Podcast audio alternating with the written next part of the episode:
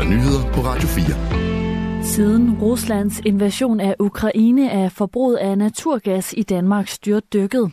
De seneste to år, hvor krigen har stået på, er forbruget af naturgas herhjemme faldet med 37 procent. Det viser tal fra Energistyrelsen, som Green Power Danmark har analyseret. Cheføkonom Martin Ingerslev forklarer faldet med, at både danske husholdninger og virksomheder har været gode til at spare på energien. Martin Ingerslev påpeger, at mange har udskiftet naturgassen og kommet over på andre brændsler. Eksempelvis har mange privatboliger erstattet naturgasfyr med varmepumper eller fjernvarme. Krigen skabte en stor frygt for en energikrise, da Rusland skruede ned for sin store eksport af naturgas til Europa. Inden krigen i Ukraine fik Europa op mod 46 procent af sin naturgas fra Rusland. Sidste år kom 12-14 procent af naturgassen i Europa stadig fra Rusland.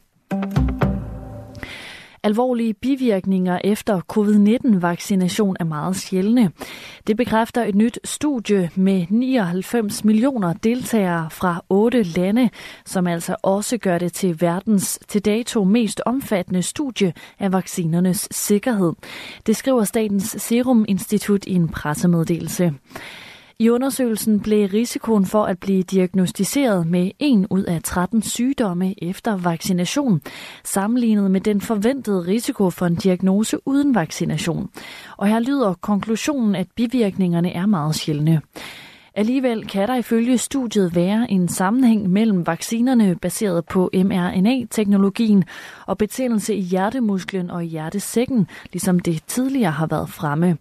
mRNA-teknologien bliver eksempelvis benyttet i Pfizer-BioNTech og Modernas vacciner.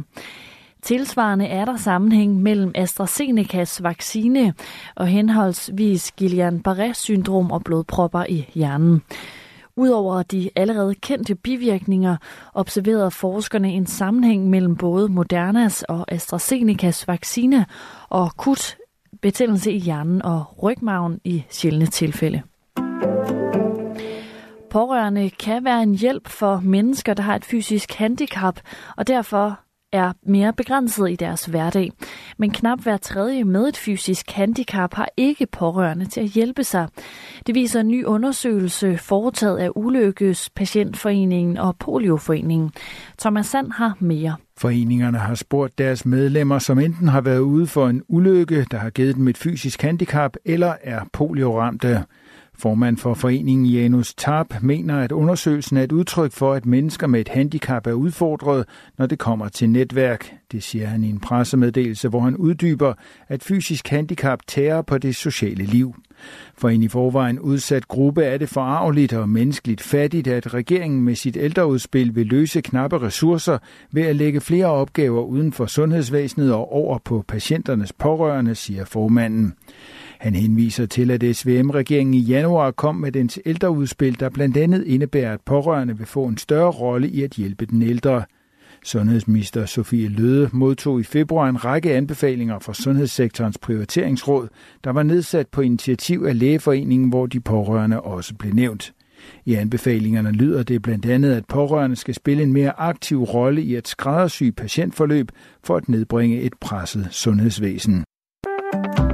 Flere vestlige ledere er ankommet til Ukraines hovedstad Kiev i forbindelse med toårsdagen for den russiske invasion i landet. Lederne er mødt op for at vise solidaritet med det ukrainske folk, rapporterer nyhedsbyrået DPA. Mist ikke modet, lyder opfordring til Ukraine og de vestlige allierede fra NATO's generalsekretær Jens Stoltenberg. EU's kommissionsformand Ursula von der Leyen skriver på det sociale medie X, at hun er i Kiev for at fejre det ukrainske folks helt usædvanlige modstand. Mere end nogensinde står vi fast bag Ukraine, finansielt, økonomisk, militært, moralsk, indtil landet om sider er frit igen, skriver hun. Lige nu der er det EU og de europæiske lande, som understøtter den ukrainske her med militært udstyr. Hjælpen fra USA er dermed der, at er derimod ved at tørre ud. Det skete efter, at republikanerne i repræsentanternes hus har blokeret for en hjælpepakke. Tørt vejr med lidt eller nogen sol og temperaturer mellem 4 og 9 graders varme.